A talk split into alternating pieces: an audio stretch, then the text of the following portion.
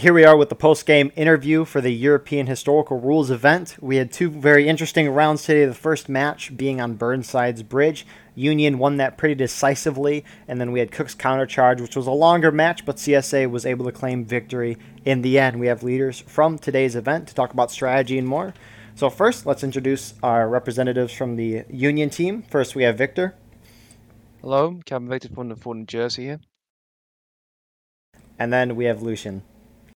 Yes, here I am Captain Lucian of the 15 Wisconsin 6 Corps. Thank you. And now on to our CSA leaders for today. First, we have Schumacher. Yeah, hello, Captain Schumacher from GB, user of Gold Navy.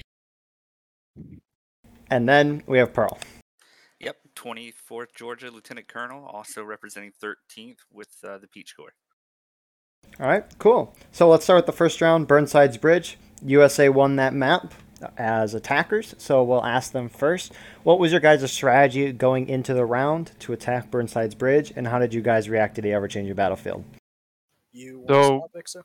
I, c- I could start, yeah. Um, so the main idea is basically everyone rush over bridge, go far right side, take the fence on the road as soon as possible. Then when there's an opening, everyone push up to the stone wall. And basically, when we get the stone wall, or if we get the stone wall, um, second US and six US will then deploy when the uh, enemy gets down to engaged and try to take the point. Um, uh, that's when it comes to the main battle plan. Then what happened, of course, was to be honest, and I'm really, really happy about the Union today that it almost everything went according to plan. To be honest, um, we got him down to engage. and We took the point. Uh, then it was just mainly just sending in some reinforcements to the point and holding the stone wall. Lucian, is there anything you want to add? Or are you done, Viktor? Sorry. Yeah, I'm done. I'm done. All right, I didn't. My apologies. Lucian. No worries. Okay then. Yes. Uh, so as Viktor said, the plan was basically just to uh, rush over the bridge, go right, and get to that stone wall as fast as you could. Uh, though the first charge that we did failed, but uh, we pretty much had a regiment, the LFL, I think it was, just uh, staying back with the flags, and then we all reformed and uh, rallied around for one push, and that basically broke the Confederates and uh, let us take the one. It was pretty much just straightforward from there. Did you guys mean to cap the point with the Confederates and taking Uh, losses? yes, it wasn't in the plan, though I don't think it was planned for them to be taking losses what we did it. Uh, we yeah exactly. So basically, what happened? We thought we were actually gonna take um, we were actually gonna take uh, it at the engaging. We were going to send up, but we also got a lot of charges on the stone wall, so we weren't able to deploy anyone to the point. But when we started deploying the people to the point, they went down and taking losses. So we were like, oh, we'll take it. Yeah, we basically just all went to the point to defend it because uh, we didn't want it. Yeah, there were only like I think it was only like what was it, 15 Wisconsin, 4 New Jersey, and IVB stay in the back area at least in the start. But Yeah. in the end, everyone went up to the point basically. Maybe 4 New Jersey was a bit more to the right with IVB, some stragglers trying to secure the against the artillery. But other than that, everyone else just rushed the point. Yeah, I don't know about IVB, but uh, mainly just for like five minutes of having the point, we were just camping the artillery. Yeah, yeah. shoot. It was it was a lot of fun uh, charging them over and over again, and they just fell back, and we just fell back Yeah. well. Yeah, I sincerely apologize to your artillery, Pearl. Oh yeah. So, with that being said, let's move on to the CSA defense of Burnside's Bridge. How did you guys want to defend the bridge, and how did you guys react to the ever changing battlefield? Okay, we had two flanks. The one which is closer to the big stone wall, and the other one which is a little bit far from it. So on the closest one, it was JB standing right in the snake fence, who was trying to hold them off for a second, and then fall back. And behind us was DB, DB, SV, and JDL, who is like a support to break down their, char- their charge if they try to push on top of the hill. And on the far right flank, let's say it like this, it was uh, Peach Corps, Second Corps, and First VKF, who was try to call the Union attack if they tried to go the right side, or they will, or they will shift to the left flank and support us if they go to other side. That is the main plan for the battlefield. Yeah, and from yeah, exactly what he said. We were on the right side, so we were basically there to to fight anyone who went right. They went full send to our left, their right, and so we didn't really have anyone to fight. But we definitely shot a ton of people as they crossed the bridge, and then we kind of collapsed on their back side as they were pushing up. Uh, I think we were under the impression that it was going way better for the CSA than it was because we kept killing the back half of them, and we just figured that the front half was holding them. We, we kind of realized that we just basically pushed them into the spot that they wanted to be, which was that stone wall, and then know, we weren't getting them out of there. We just um, and the battlefield was so big that when when they capped early, it was tough to coordinate a an offensive to really get the point back just because of, of how spread out every regiment was at that point. All right. Thank you for that. Let's move on to our second round. Cooks counterattack. CSA 1. So we'll just start with them. What was your guys' strategy to counterattack the Cooks area? I don't know what it's called. But yeah, what was your strategy going into the round and how did you react to the ever changing battlefield?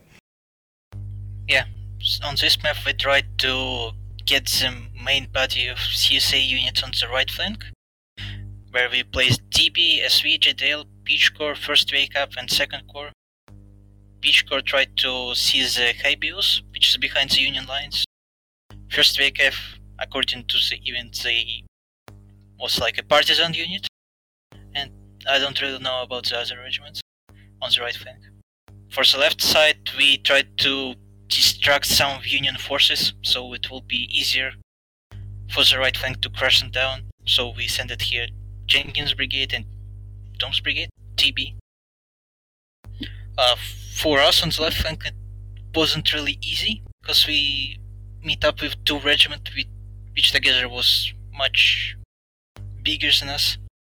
So we just tried to inflict as many casualties as we could and then just move on to the right flank and support the main body of the CSA unit. Yeah, and how the he's completely right on that strat, but how it changed was that we went to uh, full. Um, so when we went over there to the right, someone else kind of took the spot we were going. They just kept running straight to the hay bales. So what we did was we kind of made an audible and stayed kind of middle corn ish but on the far right. And the reason was is we we wanted an exit if those people were to get cut off. We didn't want we didn't want to be the people who got the CSA cut off. So we kind of made audible, stayed there, and kind of fought that corridor there. We got charged a little bit from behind, and then from like the middle on, middle of the match on, we just kind of put our nose in the meat grinder there in the corner of the corn, fighting, fighting Union. All right, appreciate it. Let's move on to the USA. What was your guys' strategy to defend against the counterattack, and how did you guys react to the ever-changing battlefield? Do you want to begin this one, Lucia? Because I was admining the second round. Yeah, I was thinking. Yeah, basically the plan, the original plan was uh, keeping the sixth US and uh, the rest of the Union on the left on the hill. Uh, apparently, while I was there, it became clear to me that most of the officers that were supposed to hold this hill did not know the plan. Uh, so I basically stood there in the first minutes just explaining it to them, and uh, after that, we got off to a good start, standing there shooting them as they ran through the corn. Though uh, most of the CSA pushed far left, which we clearly did not expect, and the second US kind of got charged on our left. And you had some very accurate shots. I gotta give that to the CSA because we got absolutely blasted. And my guys were basically like, "Fuck this," and we just ran into the corn and. um very rather fortunately, we managed to flank a CSA regiment. I think that was you, uh, 24th Georgia, Yep. after what you just said. Yeah, and we managed to flank them. Then we went back to the hill. Though it was clearly too late because we dropped too engaged. And after that, we kind of just tried to do some peekaboo volleys, you know, into the corn. And once we dropped to taking losses, we just fell back all the way. But apparently, um, there was a whole CSA regiment back in the fence, so we were kind of pincered in that situation. And uh, we tried to wipe them out on the fence. Uh, we did so, but again, it cost us a lot of ch- tickets. And from there, the CSA basically just shut us down. I think problem really with the match was just people not really understanding the plan, but also a very good initiative from the CSA side going far left. We did absolutely not expect that. Yeah. Um, I I could say though that uh 100% agree. As I said, I was adminning the second round, but I feel like I I shouldn't have because I know there was another admin. But I the original plan was actually the 6 US would be going over to the right side with 20th Pennsylvania. And let me check here. I think it was 20th Pennsylvania, 6 US, LFL, and I Corps on the right side. And then closer to the corn would be then the so called coalition with 4 New Jersey, 2nd US, IVB, and then, of course, the 15th Wisconsin. Um, what I saw um, is that the plan was not directly followed because it was supposed to be some more, to be honest, a bit more aggressive play. Um, uh, but of course, that's what usually happens when uh, you know when people have a bit of complication when it comes to like communication. And I heard there was like no runners at all, and yeah, it's you know it happens sometimes. But uh, I don't know. I I think that from what I saw, the union did all right to be honest. All right. Anyone else have any questions or comments they'd like to make before we end this post game interview? Uh, no, it was fun. I mean, even the first one, which was not competitive in terms of time and stuff, like we we even had, I, I felt like we had good shots, especially on the people crossing the bridge. That was a really fun uh, little thing. We got good shots on the side, but I, I had fun throughout the whole thing. It was it was a good good event. Yeah, same. I would say it was a very fun event. I had a lot of fun. My guys had a lot of fun. So yeah. Yeah, my guys had a blast, and I will say, talking about that, you said Pearl, you were like talking about like you were shooting a lot of the stragglers coming in at the end, right?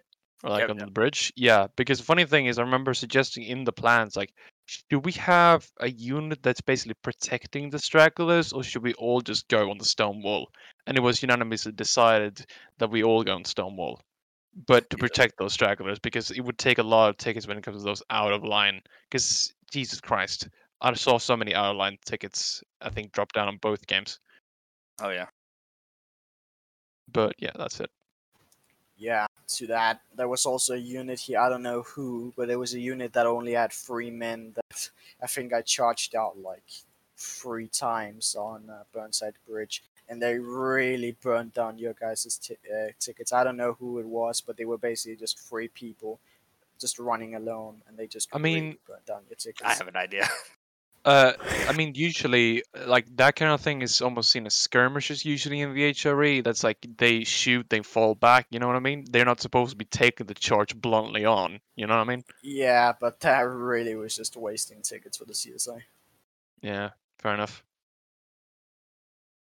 It, it, it's it's pretty funny. Like every single like commander like knows we see like one guy that's out of line. It's like everyone shoot him. That's gonna be like what is it, five tickets or something like that? It's like ridiculous. Yeah, exactly. So, yeah, with that being said, join the HRE Discord. It'll be in the description below. All the regiments that participated in this event will also be in the description below if you want to join one of them. Lots of fun. I suggest you do. And join the Battle Line Discord. We need more frontline reporters and announcers. Um, that'd be pretty cool. And so, yeah, please like, comment, share, subscribe for more. We'll see you in the next episode. Have a good night.